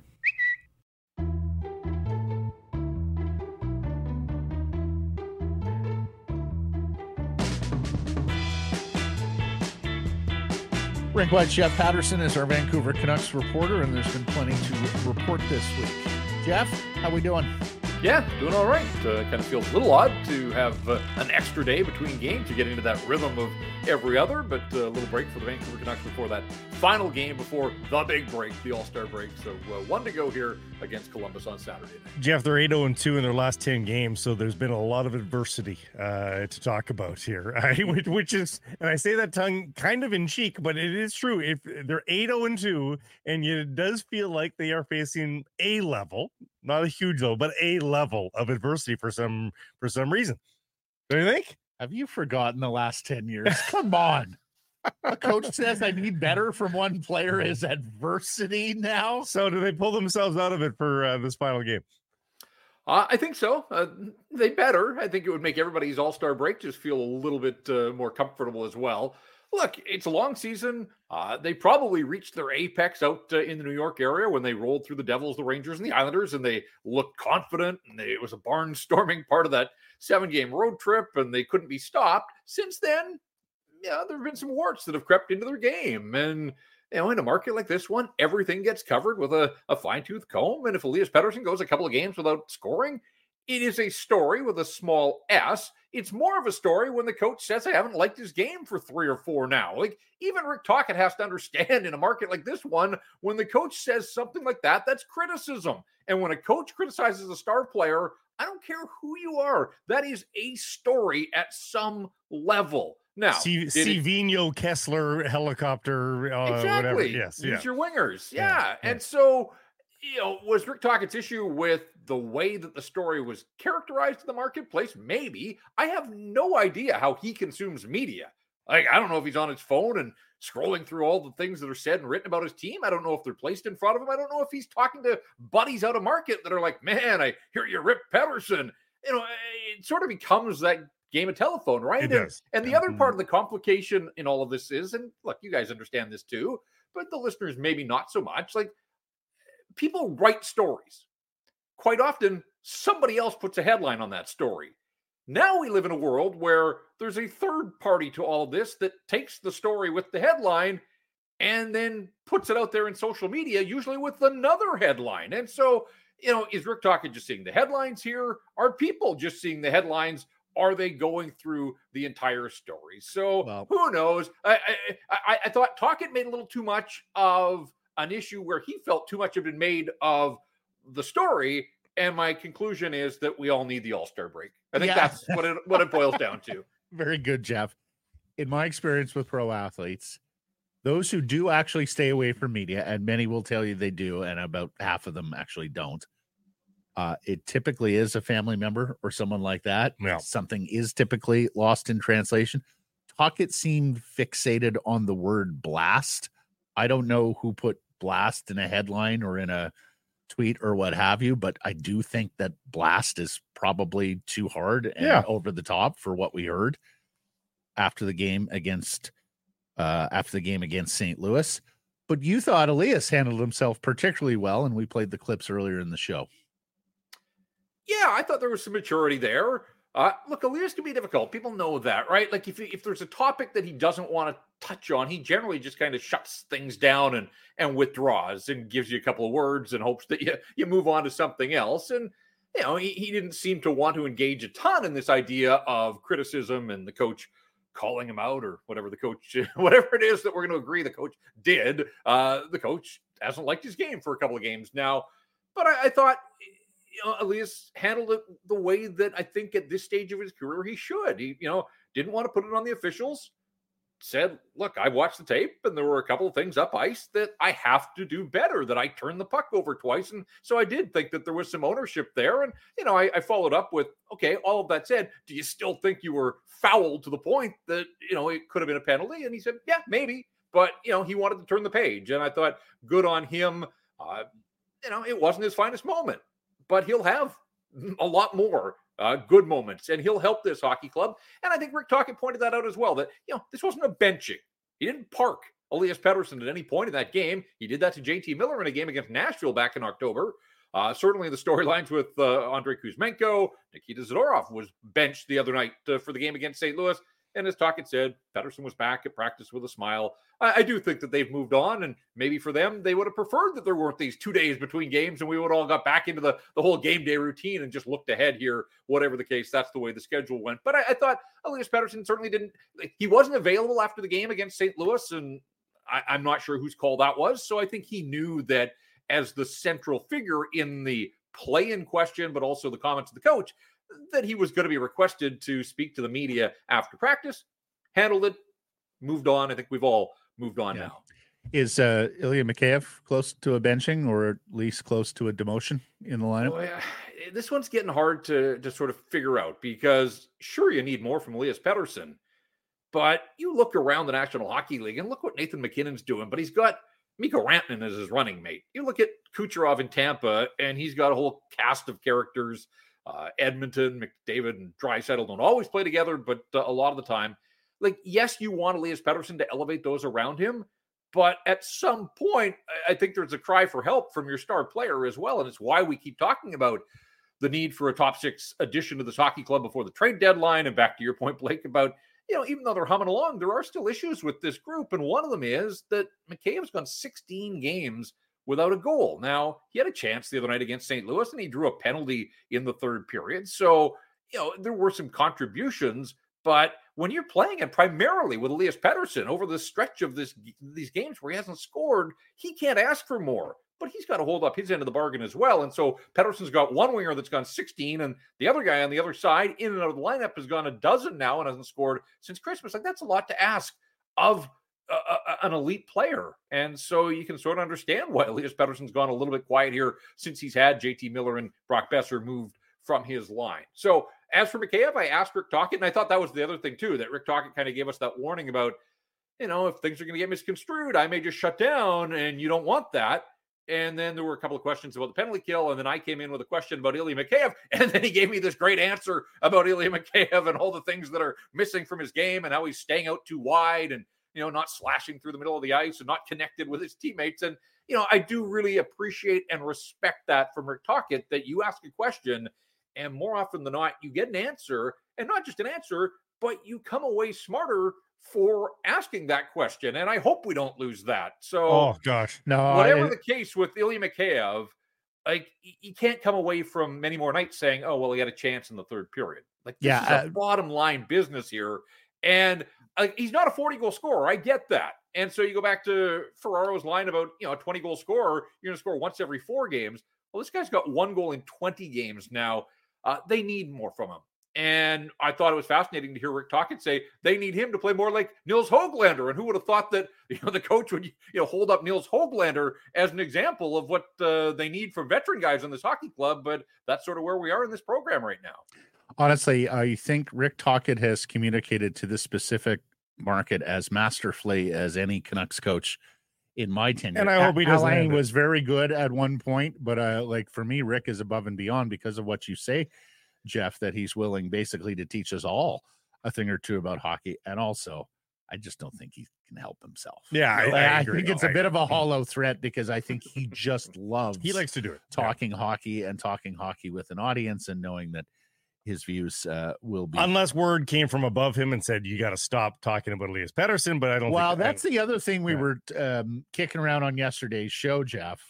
You know, management has said what they want to say to message mostly to the fan base to yeah we want them and we're we're trying here now talking talks should they now just shut up about elias again i think that goes back to rick Tocchet can't help himself farhan asked him a direct question about pettersson's performance he gave an honest response PJ followed up with, you know, what do you need to see more? And that's when he said he needs to skate. And so, you know, I, I don't think this was messaging from above. I think this was in the heat of the moment, 10 minutes after a, a disappointing loss where they had had the frantic comeback, got back on even terms. You know, one of the great mysteries around this team, guys, is the fact that they've been to overtime seven times and they've won twice. Like with the star power that they're able to throw over the boards, uh, they should do better than winning two of every seven games that go beyond regulation time. Now, you get to the playoffs, three on three, shootouts, none of that really matters. But I just think on talent and the options that they have, that is a surprising statistic to me that they haven't been able to put the dagger in with that much time and space and with that much talent at their disposal. And I suppose every team's got enough high end skill that you're going to, uh, you know, have opportunities both ways. And you think back the other night, like Filip Hronek had that great chance if he wins there. Uh, that's what you play overtime for is to create the grade A look. You just have to finish. They didn't, and then you leave it to chance. And in two of those overtimes, Pettersson, uh, I think, has a legitimate case that he has been wronged without a call, and the Rangers scored on them, and the other night St. Louis. So I think some of that was just you know in the moment. Rick talking a little frustrated that his star player uh, turned the puck over. Ultimately, it wound up in the back of their net, and he was asked a direct question, and you know he gave a direct answer. Zadorov's benching in the third. Um, comes with uh, an obvious six player core right now on the blue line. We've we've at different points in the season prioritized. No, they need a, a defense, right shot defenseman. No, they need a, a top six forward, and people seem to be in the top six forward camp right now. But I do think they're still going to add to the blue line core before the playoffs begin. And let's say, and we'll, we'll need to know exactly the person that they acquire. But let's say it's a certified number five, maybe certified number six defenseman. Who's when they're healthy, fully healthy? Because Juulsen's the most obvious answer in the current scenario, but Soucy's back in the lineup under the the hype, you know, hypothetical here. Yeah. Who's the who's the the player that drops out? Is is it Zadorov? Is it Myers, who's the common whipping boy in years gone by? Who, who drops out of the lineup because Zadorov's a left-handed shot? I, I I don't know that they drop out the right righty in in Myers. I don't. I don't think at this stage Tyler Myers is a consideration to come out of the lineup. No. Uh, I, I I'm a little disappointed that. I mean, disappointed for Soucy that he's hurt again, but also, you know, we saw load management once the game on Long Island, and I wanted to see as the season progressed here, was that a road that they were prepared to go down uh, more than once? And if so, who was going to be next up, and would it always be Ian Cole, or would somebody else come out of the lineup? Now, uh, with the injury to Soucy, that sort of forced their hand here. Uh, interesting, and we've seen this before too with Rick Tocchet. They benched Zadorov 10 minutes before practice starts yesterday. There's Rick Tocchet in the corner, one on one with Nikita Zadorov, kind of working through some things. Now, usually Adam Foote is the one that's hands on with the defenseman, but Rick Tocchet, obviously, the buck stops with him as the head coach. And so I just thought, you know, again, there's teaching moments here. The communication is open, uh, trying to, I, I think, you know, head this off before it comes any sort of issue. But yeah, I mean, look, Nikita Zadorov needs a contract for next season, right? And I think the way that they handle him down the stretch here may provide us some tells about uh, what they think of him as an organization, how much he plays. And then I thought it was fascinating too that as practice unfolds, now Zadorov's paired with Noah Juulsen essentially on the third pair, and they've moved Ian Cole to a partnership with Tyler Myers. So uh, it's a full off day for them here on Friday, and we'll see how they line up against the Columbus Blue Jackets on Saturday night. But ultimately, it may turn out that it wasn't just benching, that it's a bit of a demotion for Nikita Zadorov, too. And look, he was pretty weak on two of those St. Louis goals. Like he's one of the biggest bodies they've got. Uh, he has to bring a physical element. He has, but you know, it can't just be here and there. And you can't have guys stand on the ground in the blue paint uh, unscathed and untouched and allowing guys to get to the front of the net. I mean, that's part of why he was acquired. And so it's been a bit of a mixed bag. I think he's had some nice moments for this hockey club, but I, I still think organizationally they're probably not sold on committing to him in terms of big money and and Mhm. any sort of significant term here. So I think that this is still very much a, a work in progress. I disagree with the premise, Blake. What's that? Well, Full that, health? that they're at no, that they're going to add a five six defenseman. I think you're looking at a seven eight defenseman, and it's Yeah. because they only have finite cap dollars. And again, we have talked about not wanting to subtract from the lineup. So I just see another depth guy coming in, and you'll have Juulsen as your depth guy on the right and a depth guy on the left. Now, look, uh, Tanev is such a um, wild card here because he's so beloved, because Hughes has gone to management and said, Hey, love this guy. Um, so I get that part of it. But and, unless there's a Chris Tanev, a sensible Chris Tanev deal to be made, I I'm looking more at a depth guy. Jeff, I don't know how you see it. I think that they have proven that this defense by committee, that the committee is pretty good. That the committee is pretty strong, particularly when Thatcher Demko is at the top of his game. And, you know, all of this is predicated on full health, and there's no guarantees there. But Carson Soucy's injury should certainly permit him to get a bunch of games in before the playoffs begin. And the hope is that uh, he's left the injury bug behind. I, I still think that based on some of the things that we said earlier, the Elias Pettersson struggles on his own, the issues around uh, Mikheyev and Kuzmenko, like to me, the hot button is a top six forward. And if they have cap space and if they've got the capital that can help them add a depth defender as well, like there's nothing wrong with having a wish list, but there are parameters and and I just don't know that they can tick off every box there. So to me, the primary need for this hockey club right now is one more scoring forward, and then uh, if they can, yeah, I would agree with you, and I think Matt, you're probably right that it's uh, you're looking at a uh, probably a veteran guy that understands why he's being acquired and is prepared to play, but also would be prepared to to be an extra. Uh, on a lot of nights here moving forward. So we'll see where it goes. Mark Friedman's sort of an intriguing character to me in that he's here, but uh, they haven't shown any inclination to playing him since the Zora. He hasn't played since the Vegas game on November 30th, I think it was. They got him down to Abbotsford for a couple of games just to get some reps in because he is a hockey player and not just a, a hockey practicer. But you know they've shown no indication that they've tried to get him into a game at any point here. So uh, you know I don't really know where their trust is, and their I mean, you know they were in a bit of a pinch early in the season when they went out and they acquired him, and he stepped in and he gave them a few minutes here, but you know he exists but that's kind of all he is right now is uh, he's a person that exists on their roster um, and you know i don't know if they feel they need an upgrade there if they would be trying to bring in somebody that's above him on the depth chart. Of course he's a righty so maybe they would be looking for a little insurance over on the left side. Uh, I, I, think they go into the deadline with a wish list but for me uh, it is uh, forwards over defenseman at yeah. this stage. One, right one thing to consider on the Tanev thing is he does have a 10 team no trade list. Now, we don't know when that gets asked for and provided. But if he wanted oh, to, I hope they have that sorted for this deadline, given what happened last year with the Senators. But you know, often it's in the moment they ask for an, a ten-team no trade, and if he can guide that, um, I mean, he can block a lot of uh, logical destinations and funnel um, you know, the the Flames to the Canucks effectively and say, you know, you know, like he can knock off almost every playoff team and you know and, and put them on the list. And if they want anything for Chris Tanev as a mm-hmm. pending UFA, he, he, can drive the price down a little. Will no? Can, can we reverse engineer that Thanksgiving weekend of a few years ago coming out of COVID? Can can they yeah. bring back Chris Tanev and Tyler Toffoli? Right, can they, right. Can they make Perfect. that work? That right. would be perfect. Uh, we should also note Tanev uh, and his uh, missus have picked up and moved their home to Toronto from Vancouver. They were here in Vancouver in his early years in Calgary, but not not anymore. Uh, lastly, Jeff, our poll question: Who's the better team right now? Edmonton, Vancouver.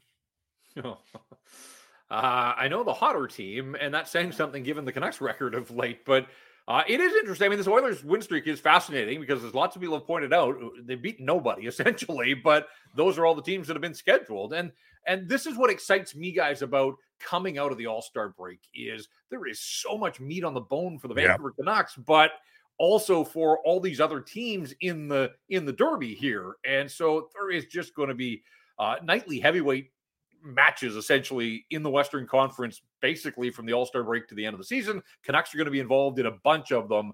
Uh, but look, the Oilers seem to have shored up the goaltending.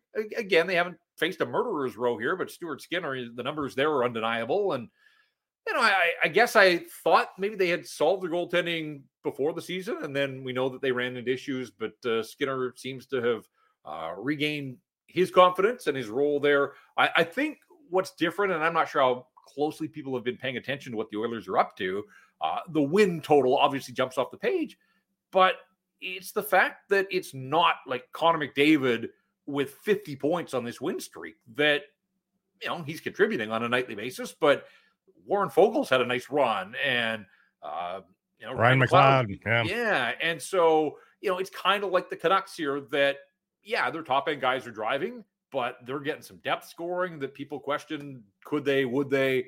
Uh, you know, the defense is still, I think, a little bit of the uh, the position that's in the crosshairs there, but you know they uh, they're not giving up much. So, uh, like it's uh, we're in Vancouver, we cover the Canucks. I'll cast my vote for the Canucks, but it certainly feels like any lengthy success in the playoffs is going to run through the Edmonton Oilers at some point. point, and what a fascinating uh, matchup that will be, and what a time it'll be to be alive if the Canucks and the Oilers uh, are on a collision course in the postseason. So uh, the Oilers are the hotter team right now, and then they've got uh, I think they've got one more before the break, and then they're in Vegas, their first game out of mm-hmm. the All Star break, uh, to try to keep that win streak alive. So when I talk about these big games.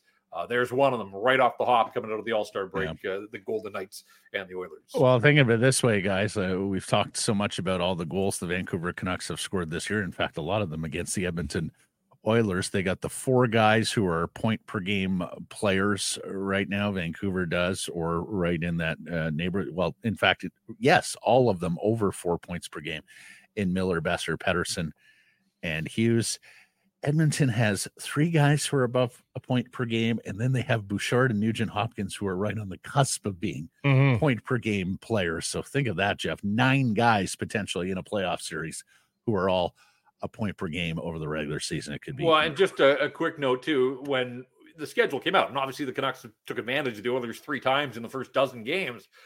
Uh, you know, the other thing too is the Los Angeles Kings got off to that great start. The Canucks don't see the Kings until Mhm. February 29th, and then they've got four left. Like the timing couldn't have worked out any better, getting the Oilers when they were down and then avoiding the Kings when they were at the top of their game. And now all of a sudden, uh, the Kings can't win a game to save themselves. So those may turn out to be softer games on the schedule than anybody would have anticipated, even sort of up to Christmas. marvelous stuff. Jeff We'll be listening to Rink Wide after Saturday's game against Columbus, and we'll catch up with you on Monday. Have a great weekend.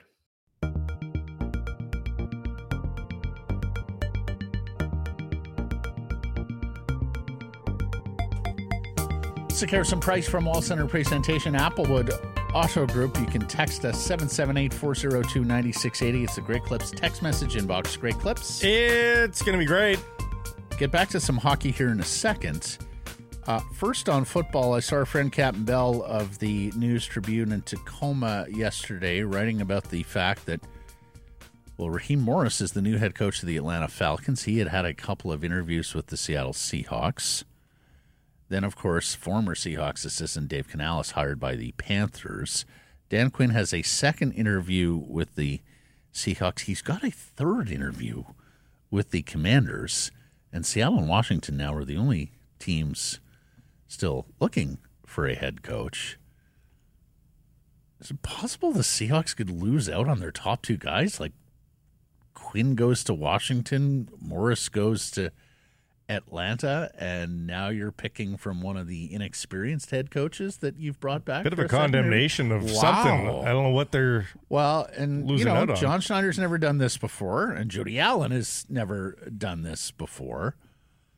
But I'm starting to get a smidge nervous here for the Seahawks and the way they've gone about this coaching search. And of course, the other big topic that folks are uh, talking about with regards to NFL coaches is it looks like Bill Belichick is going to be on the outs. Taking a year off. Mm-hmm. Very, very interesting. You know, he was so great during that NFL Network top 100 players of all time. I do wonder whether NFL Network or someone like that um, brings him aboard for this year because he's such a football nerd. And, you know, you almost never heard Belichick spoke, speak at length with passion and enthusiasm.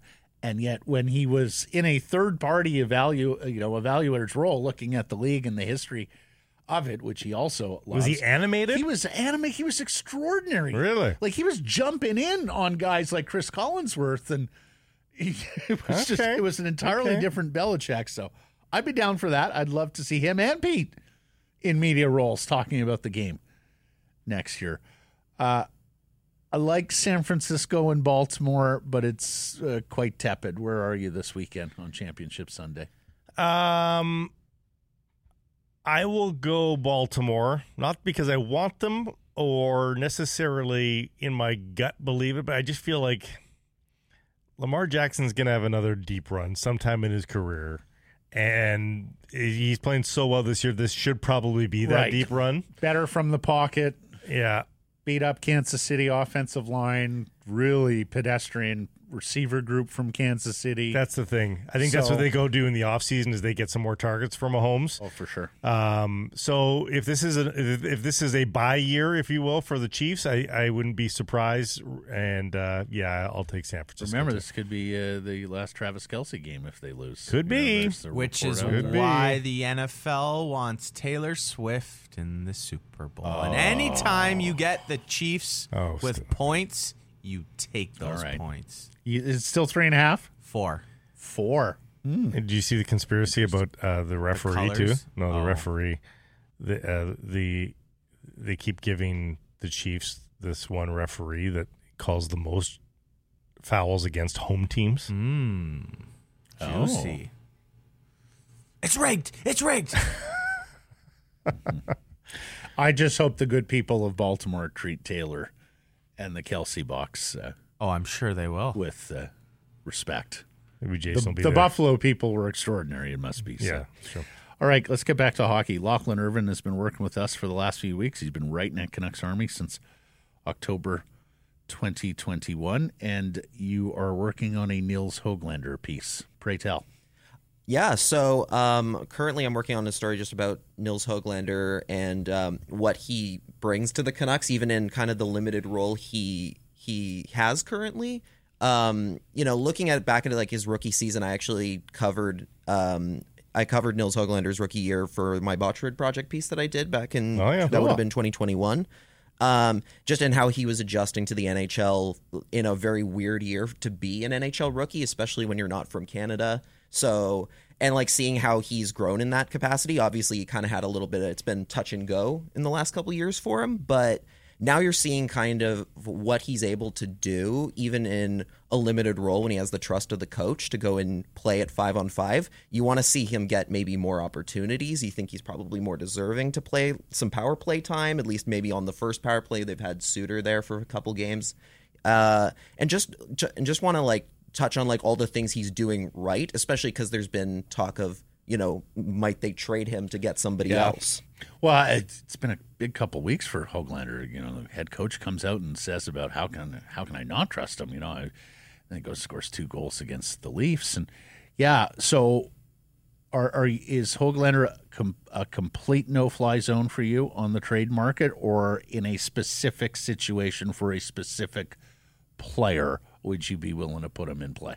I think you'd have to it'd have to be somebody that's almost not a playoff rental to me because I think that the value that Hoglander has right now for the Canucks and and what he can do is something you don't want to just trade for a guy to play 20 game like 20 regular season games in the playoffs, right? If if if it's a guy who all right, he's coming in with some term and he's like a clear upgrade for your top 6. It's a it's somebody who's going to Lawson Crouse. Exactly. Yes, totally. Lawson Are Crouse, you on the for sure. Lawson Crouse bandwagon with them? Do, they've been do spending too much time sit there together. and Yeah. scheme? I can't say I'm like I, I I wouldn't say I'm like on the necessarily on the the bandwagon for bringing in Lawson Crouse. However, I will say um uh my my friend Cody and uh, Cody Se- Sievertson and I we've ha- we've actually talked with uh uh uh the Lawson Crouse's wife before about their Halloween costumes. I should say Cody Oh, has. well. And so Insider they're, scoop. They're very, they're very, like, and uh, they've had some interactions on Twitter. Costumes so per sixty. so he rates high. yeah, yeah, yes, yeah. they they absolutely do. Yeah. So, uh, and I and uh, uh, so we like Lawson Crouse for sure. Um, but yeah, it has to for any for any excuse to trade Hoglander, it would have to be somebody who is coming in with some name name recognition, some value. He just turned 23. And He just term. turned 23. yeah, he's got so much more. He's got so much. There's so What's, much more. what's for his him. ceiling? Is he a top six winger in his career? I believe he can be. Yeah. I I mean, we saw kind of in in his first year that he can play when you put him with those top guys like Pettersson, with Boeser, Horvat, what have you. That he can he can hang with them and he can and, and he can improve their ability to put the puck in the net and to create offense. It's kind of crazy, guys. Like he turned I- I- 23 I'm like Lachlan. six weeks ago. No, I know. I'm Like a lot of guys are just arriving in the AHL, playing a year, and getting into the league after that. He's got almost 200 No, games under know. his belt. And, and I'm with Lachlan, and I'm with what Craig Button told us all those years ago about Nils Hoglander. Is he's probably he's never going to be your primary scoring option like first line winger, but he does enough things well, and he's such a dog on the bone. I think he's absolutely going to turn himself. And I think he's going to be one of the best four wingers on your team. You never would have said that about Effectively, Alex that Burrows it though a long time ago too. No, exactly. And, like it just, wow. I don't know that we know what. No, and there's more pedigree here too. uh, Too Yes. obviously amateur, you know, based on the amateur career. Okay, we uh, can't let you get out of here without answering the poll question. Better team right now, Oilers or Canucks? And do you want Edmonton in the playoffs, Lachlan? like, do I want Edmonton? Like, if I'm the Canucks, do I yeah, want like, Edmonton? do you want to Okay. see Canucks Oilers in the Stanley Cup playoffs? So I'll say right now, as of currently, I will say I think you know when you're playing when you're winning 15 games in a row, like clearly you're doing something right, and obviously the Canucks like they're still winning plenty of games, but you know the last few games have not been necessarily they haven't been at their peak of of the of their talent, right? Like the going back to early parts of the season, you saw them Like you saw clearly them just dominating in every level. So now and now they've kind of come back down to earth a little bit. They're having some trouble with some uh, with teams like uh, putting away teams like Chicago uh, and obviously St. Louis the other night. Um, so I think as of right in this exact current moment in time, Edmonton's playing better hockey. However, I don't think that necessarily means the Canucks are not the better team Right. of the two. No, that's fair. Depends on where your zoom is uh, zoomed into, Yeah. right? Exactly. Exactly. And I think if it did come down to a case of oh, it's Canucks and the Oilers in the playoffs, yeah, I would want that challenge for the Canucks because if you have the opportunity to play two of the best players in the world and prove yourself on that stage. Why wouldn't you want that opportunity? Why wouldn't you want to take down like a Connor McDavid or a Leon Draisaitl? You don't want to avoid them. You want to show that you are the better group out of the two. The confidence and- high they would get Exact- going into that uh, third round matchup against the Central. Man, you just beat two of the best players in the world. Everyone thought they were a cup contender at the start of the year. Whew. Yeah, if you do Bring it that, on. Well, if you do and- that, it makes Winnipeg look way easier to beat when you get there. And answer me this: You're how old, Lachlan? Uh, I'm 26. So that 2015 series against Calgary is that the only Canadian playoff series with the Canucks that you remember? Because I you know that was the thing about the Smythe division is you would get these Canadian playoff On the matchups. yeah. You know, like we had a great run uh, against the Chicago Blackhawks. That was a lot of fun for a three year period. But there's you know there's nothing like a Canadian city. You want to know that the other understand, cities like, as invested oh as you God, are. and You don't get that the with, thing, with right? the U.S. matchups. Yeah, I do. I will say I remember parts of the the 2004 series against against Calgary. I do remember that. I remember uh, seeing Alex Auld in a bunch of in a bunch of games in in that series. Jovo jumping up and down in the box. Yep, Yeah. yep. I remember. I remember that, but obviously, I wasn't. Obviously, that was before Twitter was a thing, or a lot of social media stuff. I would have been 2004. I would have been, uh, I guess, probably like I think six. I think I was six at that point. Oh, okay. Were Um, you getting cars to drive over Calgary Flames jerseys in your uh, local neighborhood like I was? You know, I can't say No? I was. Oh, Maybe that with was Hot Wheels. Grady. Maybe Hot Okay. Wheels, but Oh, no. Uh, no. But yeah, the 2015 series uh, definitely was what that was the the last time the Canucks the Canucks made made the playoffs. I graduated from high school. That very like a couple months later. It's just incredible. It's like a whole generation doesn't remember playoff so, games. So, Lachlan, just to go over it, they play what could be seven games. Um, you have to win four of the seven games, and then you're permitted to go to the next round, where again the process uh, is repeated. Yeah, I You- you got okay. that? I remember. Yeah, I remember the 2011. Like I, I remember all of the Luongo playoff runs and everything. So those are where Okay, the, the good, ones that good. were obviously the ones I have the most fondness for and most memory of during that time. Uh, but for my entire like I've been writing about the Canucks in some capacity since 2015 and I the 2020 playoffs uh, are the only ones is the only time I've ever gotten to write about a, a Canucks team in the playoffs. yeah. Well, we look forward. Uh, we look forward to reintroducing Yes. this market to the Stanley Cup playoffs in April, first time Absolutely. in nine years. Thanks for all your help around here, buddy. Good job here. Thanks, Lachlan. Thanks Yeah. so much. Lachlan Irvin of Canucks Army. Poll question results from Thursday, Blake. We asked, Are you okay with Rick Tocchet's critique of Elias Pettersson? Yes or no? People said. Uh, people said yes. Yeah, they sure did. 95? 95 on 2,400 votes, too. Which again, That's how much equity this head coach has. and I hope the coach, uh, he may not see our poll question, but that's the sentiment. Like, it's okay to say what you said. Well, look, um, I, I'm not sure how the Canucks communication team operates now. I do know how it used to operate, and particularly with Alain Vigneault, but I believe Travis Green as well. Although I think in Travis's case, he was individually aware. I knew I know Alain used to get briefings like, okay, here's what they're saying. Mm-hmm. You know, Yeah. here have been the topics. Oh, by the way, you know, 1040 ran this poll and this is these were the results and stuff. So LA knew Yeah. when he walked into those media sessions. Lance wants to know, uh, given that his passes and shots are both missing, is he injured or tired? I know people have looked at icing that hand on the bench and whether that's anything telltale. He had big games after that, though. No, that's right. Mike says as long as yes, as long as he also acknowledges that he was probably the best player in the NHL for two weeks prior, and that that is the thing. Yeah.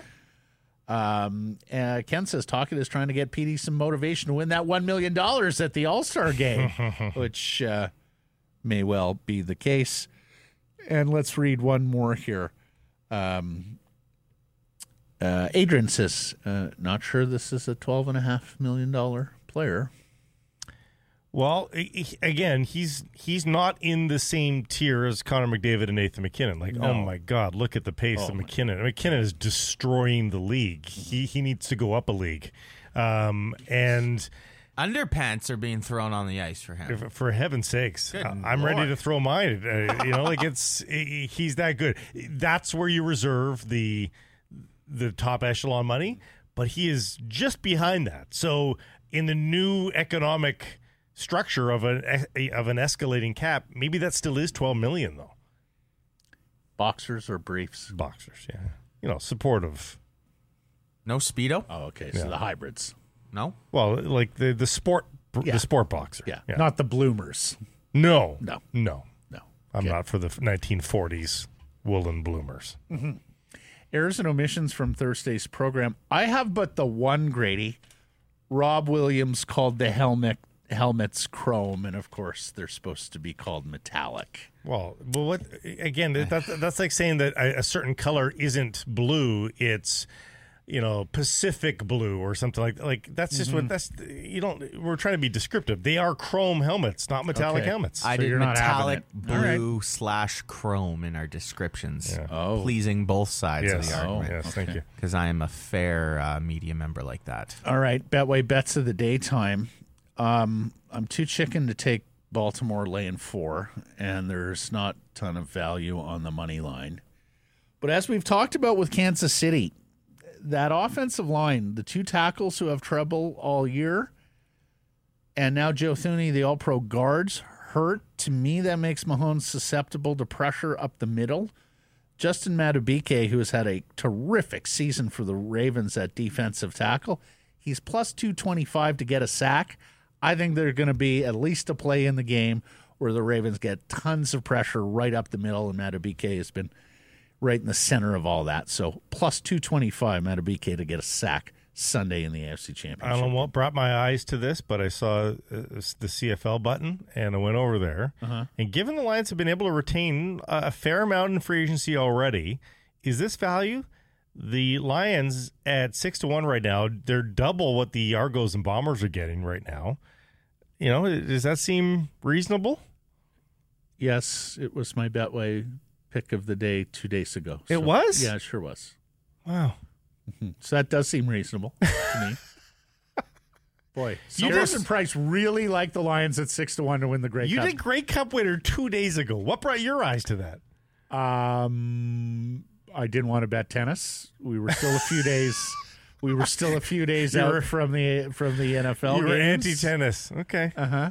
Almost like I need to start keeping track of these bets and see who's uh, the wiser. How about- how about maybe Blake here. should. How about the Ottawa Redblacks getting Dominique Rhymes? Oh yeah, I'm not sure I'd go there. 29 at the bottom of the barrel.